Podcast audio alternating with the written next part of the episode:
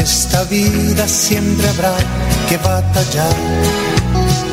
Ya nada es fácil, nos ponemos a pensar. La Iglesia Centro Evangelístico Maranata presenta su programa Una voz de esperanza en medio de un mundo abatido, trayendo salvación y consuelo para tu vida. Con la dirección del pastor Hernando Fonseca. Bienvenidos. Volverá, volverá, yo Muy buenas tardes a todos, amables oyentes. Les saludo en el nombre del Señor, deseando la bendición de Dios en cada una de sus vidas, deseando que se encuentren bien y por supuesto dándoles la bienvenida a este su programa Una voz de esperanza. Bienvenidos todos y les invitamos a estar dispuestos a abrir nuestro corazón así como nuestros oídos para recibir el consejo de Dios, la palabra bendita del Señor. Saludando a mi amigo André Felipe, quien está en la parte técnica, y a todo el equipo de trabajo de Radio Melodía, muchas bendiciones. Y a todos los que nos siguen a través del Facebook, les bendecimos y les agradecemos por estar ahí con nosotros cada día. Aquellos que nos ayudan a compartir la programación, eh, es una bendición y sabe que de esta manera estamos cumpliendo con Dios, cumpliendo eh, con la gran comisión de compartir las buenas nuevas de salvación, llevar el mensaje de Cristo a cada persona necesitada. Así que nos gozamos y toda nuestra amable audiencia aquí en nuestra bella ciudad de Bucaramanga, en toda el área metropolitana, en las veredas, en los campos, Dios les bendiga.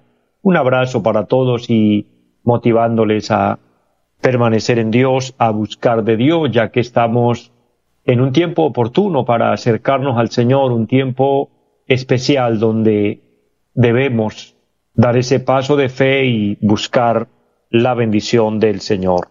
Saludo a la hermana Hilda María Herrera, quien se conecta a través del Facebook. Qué bendición saludarle, bendecirle.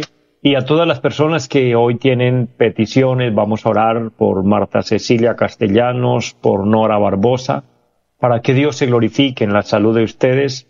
Un saludo al hermano Gabriel Herrera, al hermano Luis Vadillo, Dios lo bendiga. Los hermanos que nos sintonizan en el bello pueblo de San Vicente de Chucurí también les enviamos un saludo y les fortalecemos en el Señor. Las hermanas Torres allí en la cumbre, bendiciones, qué gozo eh, saludarles, bendecirles, también al hermano Arnulfo, la hermana Jacqueline en la cumbre, les saludamos, les bendecimos en el nombre del Señor. Y un saludo especial a la iglesia en pie de cuesta, a todos los hermanos amados que el Señor por su gracia nos permite pastorear, les bendecimos y les motivamos a seguir adelante. Y a todos recordándoles nuestra ubicación, estamos allí en la carrera séptima número 371 del barrio Amaral. Allí estamos con un programa durante la semana y es el día martes 7 de la noche, el día jueves de igual manera 7 de la noche y los domingos 9 y 30 de la mañana y 5 de la tarde. En nuestro programa también nos puede llamar eh, a la línea telefónica 318-767-9537 para brindarle información sobre nuestra iglesia, sobre el trabajo de nuestra obra y otras congregaciones que tenemos también y de esta manera eh, motivarles para que nos unamos en la búsqueda de las cosas maravillosas del Señor. Vamos a orar a Dios, vamos a presentarnos delante de Dios y pedirle su bendición, pero antes tomaremos una lectura preciosa de la palabra del Señor. El apóstol Pedro escribe en su primera carta, capítulo 2, versículo 4, y dice, acercándoos a él piedra viva, desechada ciertamente por los hombres, mas para Dios escogida y preciosa.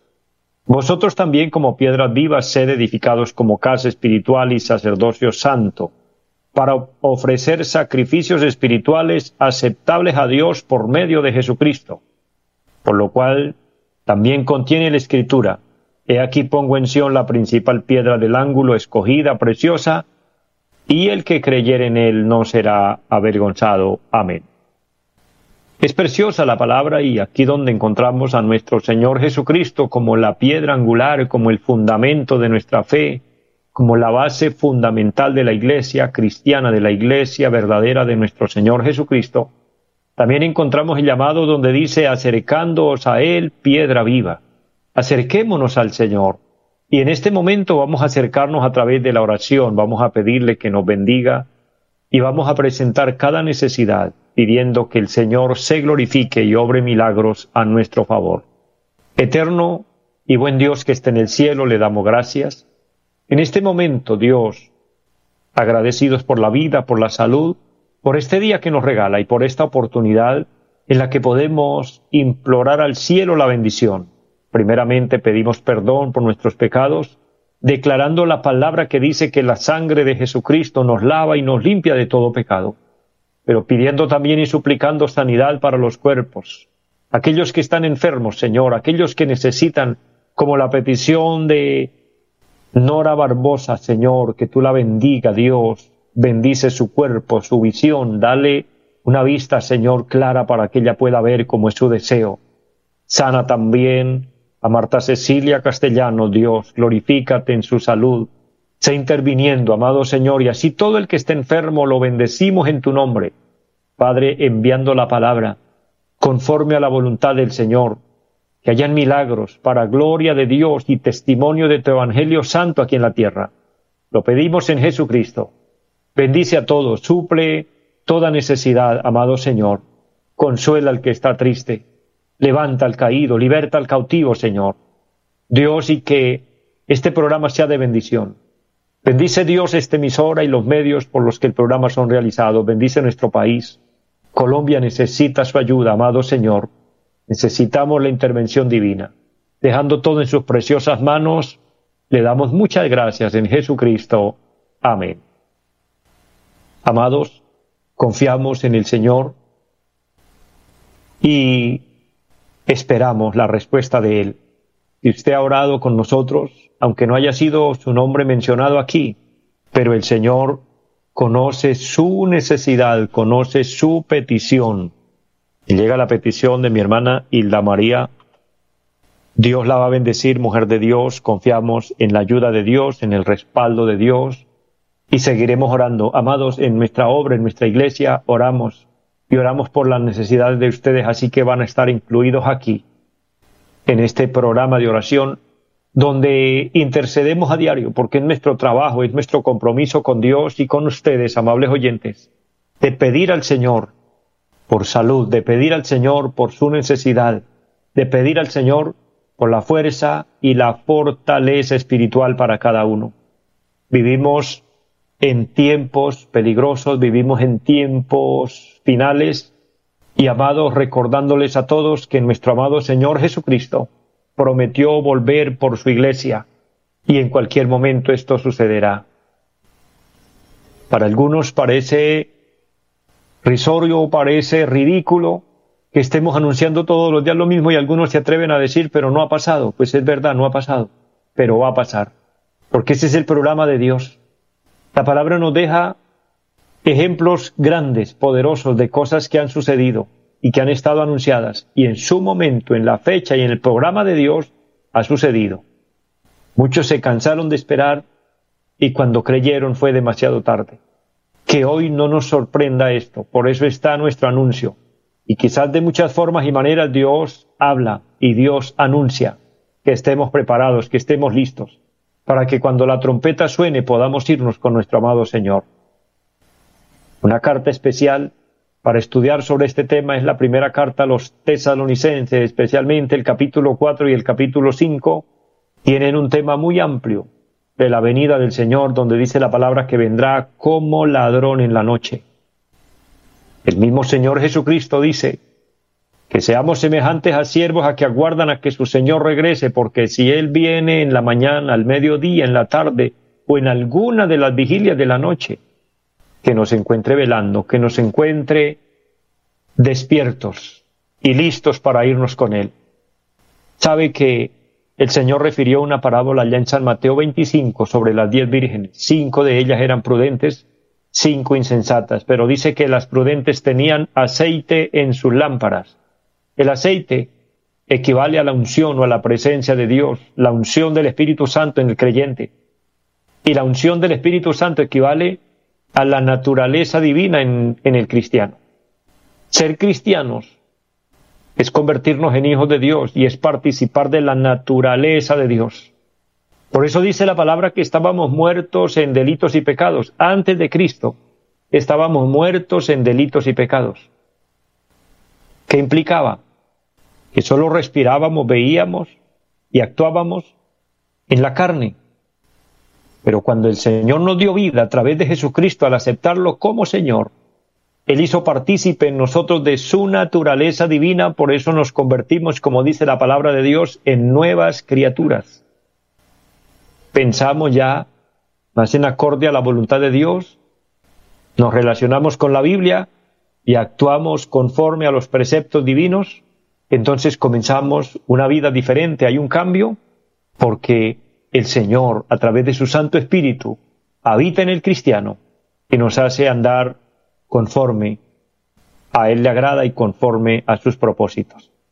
Eso es lo que implica tener la presencia de Dios, nacer de nuevo, y es el requisito para que cuando la trompeta suene, el Espíritu Santo nos levantará, nos llevará a encontrarnos con nuestro amado Señor en las nubes. El apóstol San Pablo confirma y dice, y así estaremos siempre con el Señor. Entonces, es una invitación seria, es una invitación a la que debemos prestarle atención. Preparémonos ahora que tenemos la oportunidad antes que sea demasiado tarde. El Señor nos llama y nos ama tanto que ha hecho todo por nosotros. Precisamente hablando de la vida espiritual, hablando de que el Señor nos pasó de muerte a vida, de las tinieblas a la luz, de la mentira a la verdad, que el Señor hizo un cambio en nosotros, que el Señor nos rescató de las garras de Satanás y nos ha puesto en las manos benditas de nuestro Señor.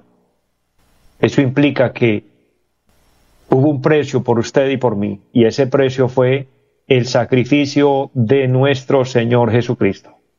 Y de esto quiero dejarles una reflexión, compartiendo una palabra que está en el capítulo 2 de la primera carta del apóstol Pedro, el versículo 24 y el versículo 25. Vamos a ubicarnos en este pasaje precioso de la palabra.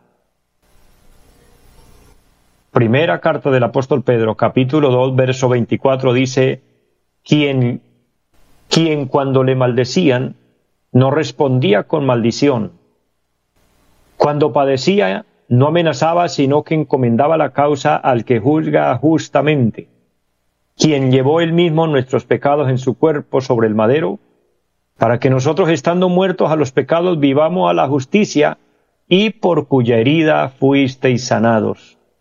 Porque vosotros erais como ovejas descarriadas, pero ahora habéis vuelto al pastor y obispo de vuestras almas. Amén. Esta preciosa palabra nos habla del gran valor del sacrificio de nuestro Señor Jesucristo. El Señor fue el regalo de Dios para la salvación del hombre. Se cumple aquí el versículo del amor de Dios más ubicado y más apreciado por el pueblo de Dios en toda la Biblia, que es San Juan capítulo 3 versículo 16, donde dice, porque de tal manera amó Dios al mundo, que dio a su Hijo unigénito para que todo aquel que en él cree no se pierda, mas tenga vida eterna. Jesucristo vino como el regalo de Dios, como lo que Dios el Padre entrega por usted y por mí. Y Él vino y cumplió una labor extraordinaria aquí en la tierra. Cumplió un ministerio, cumplió un trabajo, nos mostró el camino hacia Dios, preparó unos hombres, son conocidos en la Biblia como los apóstoles, para que ellos continuaran llevando el mensaje de salvación, las buenas nuevas de salvación para el mundo. Y especialmente el Señor comisionó dos de los apóstoles, que fue el apóstol Pedro, para el pueblo judío, para el pueblo de Israel, y el apóstol San Pablo, que fue el apóstol para el pueblo gentil, es decir, para nosotros los que ya no somos judíos, sino que somos de, otro, de otra nacionalidad. Allí se amplía el plan de redención, pero todo está enfocado y todo radica en que Cristo viene y entrega su vida, muriendo en la cruz del Calvario, derramando su sangre para redimirnos de nuestros pecados. resucitando de entre los muertos al tercer día. Ahora, el que Cristo haya muerto y haya resucitado, lo hizo el más grande de los héroes en toda la historia. De hecho, él, es el héroe número uno, el que merece honor, gloria, honra y alabanza y exaltación. Pero el creer en Cristo y el seguirlo y el aceptarlo no significa que es solamente porque lo admiramos o porque vemos que es una persona importante o porque es el más grande héroe, sino precisamente que nos concentremos a ver que Él no murió para que lo vieran. Él no murió para así ganarse el gran título de ser grande. Él ya era grande antes y después sigue siendo grande. Él es eterno.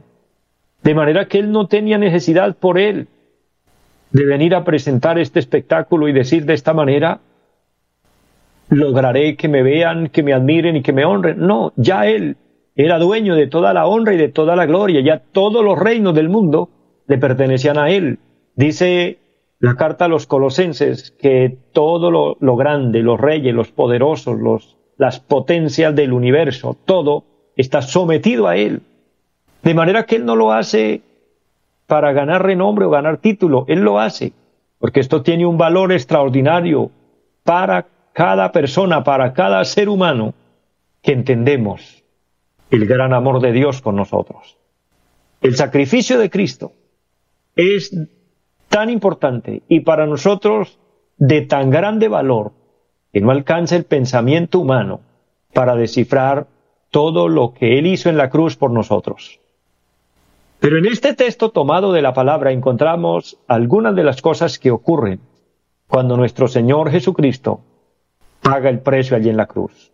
Especialmente el versículo 24 dice, aparte de que Él soportó los insultos, las injurias, los menosprecios, aparte de que Él soportó los azotes, la crueldad con la que lo trataron, la injusticia con la que fue tratado, y que todo lo soportó con paciencia.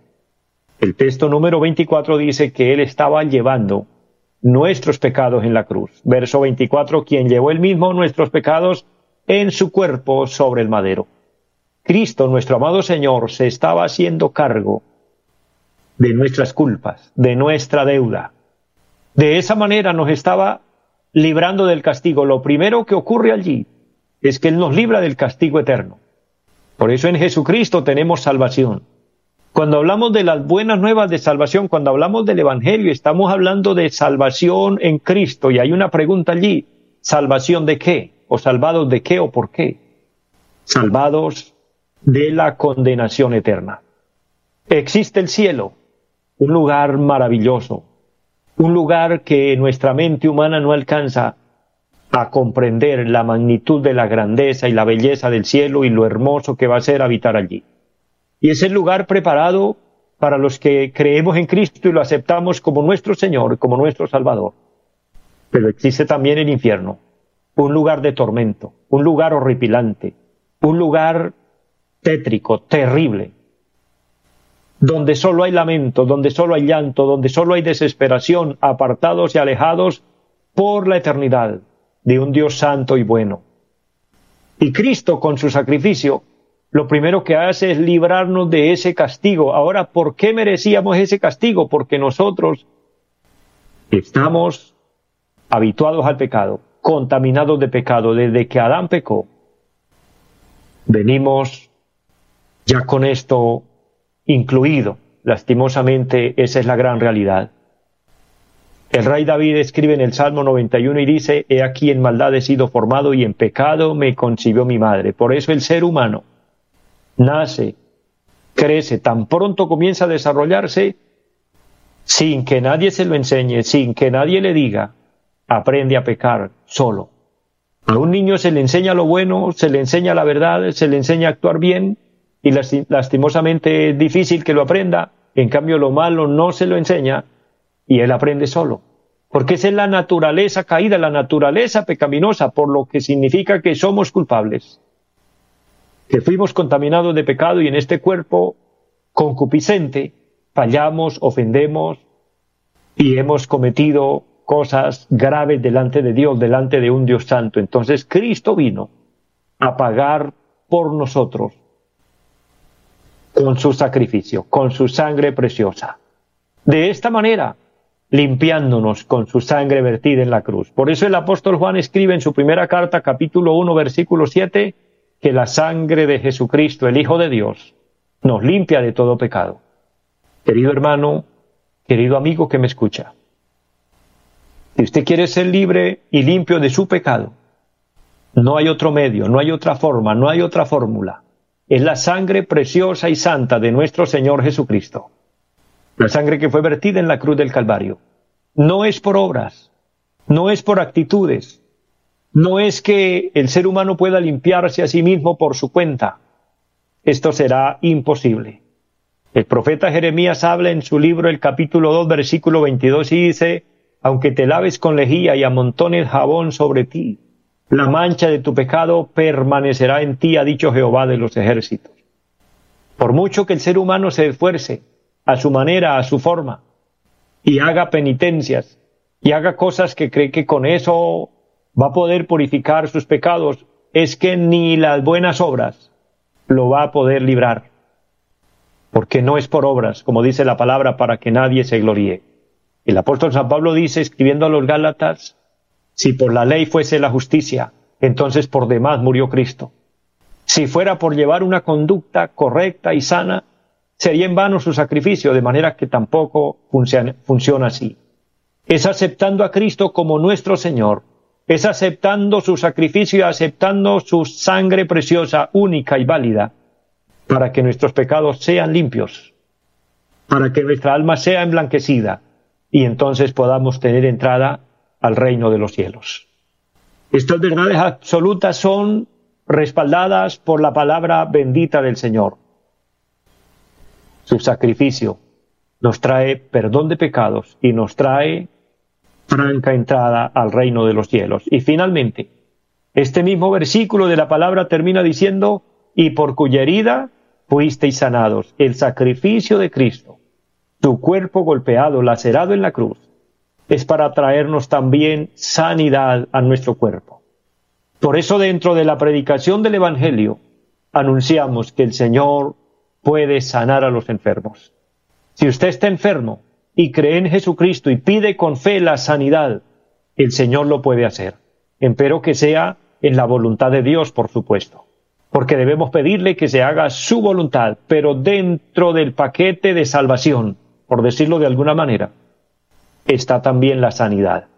En Cristo tenemos sanidad del alma, pero tenemos también sanidad del cuerpo. Beneficios absolutos, confiables, maravillosos, gloriosos que tenemos por el gran amor de Dios con nosotros. Así que no lo despreciemos, no lo hagamos a un lado, aceptémoslo y disfrutemos del gran amor de Dios y del gran valor del sacrificio de nuestro Señor Jesucristo. Si alguna persona me oye y no es cristiano o se ha apartado y quiere reconciliarse, le invito a que ore conmigo esta corta oración final y entrega su alma al Señor, entrega su corazón a Cristo. Ora conmigo, Padre que esté en el cielo, le agradezco por tu palabra, creo en Jesucristo y abro mi corazón y lo recibo como mi Señor y mi Salvador. Te pido perdón por todos mis pecados. Te pido que me lave con su sangre preciosa y que me selle con tu Espíritu Santo y ayúdame a hacer tu voluntad de hoy en adelante.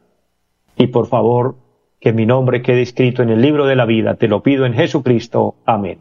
Y usted oró conmigo de esta manera y lo hizo con fe y de corazón, has nacido de nuevo, te has reconciliado con Dios, le invito a perseverar, a permanecer en Cristo hasta el día de su venida o en el momento que Él nos llame a su presencia. Les bendigo a todos, les amo en el Señor y les deseo lo mejor una feliz tarde para todos. Los invitamos a nuestra reunión en los días martes 7 de la noche, culto de oración Jueves 7 de la noche, enseñanza bíblica. Domingos 9 y 30 de la mañana, culto para toda la familia. Y 5 de la tarde, culto evangelístico. Los esperamos en la carrera séptima, número 371, Barrio Amaral, Cuesta. Llámenos al 318-767-9537. Volverá, volverá, volverá. En esta vida siempre habrá que batallar. Ya nada es fácil, nos ponemos a pensar. La Iglesia Centro Evangelístico Mararata presentó su programa Una voz de esperanza. Los esperamos en nuestra próxima emisión. Volverá, volverá, yo bien lo sé. Y mi alma ya se desespera por volar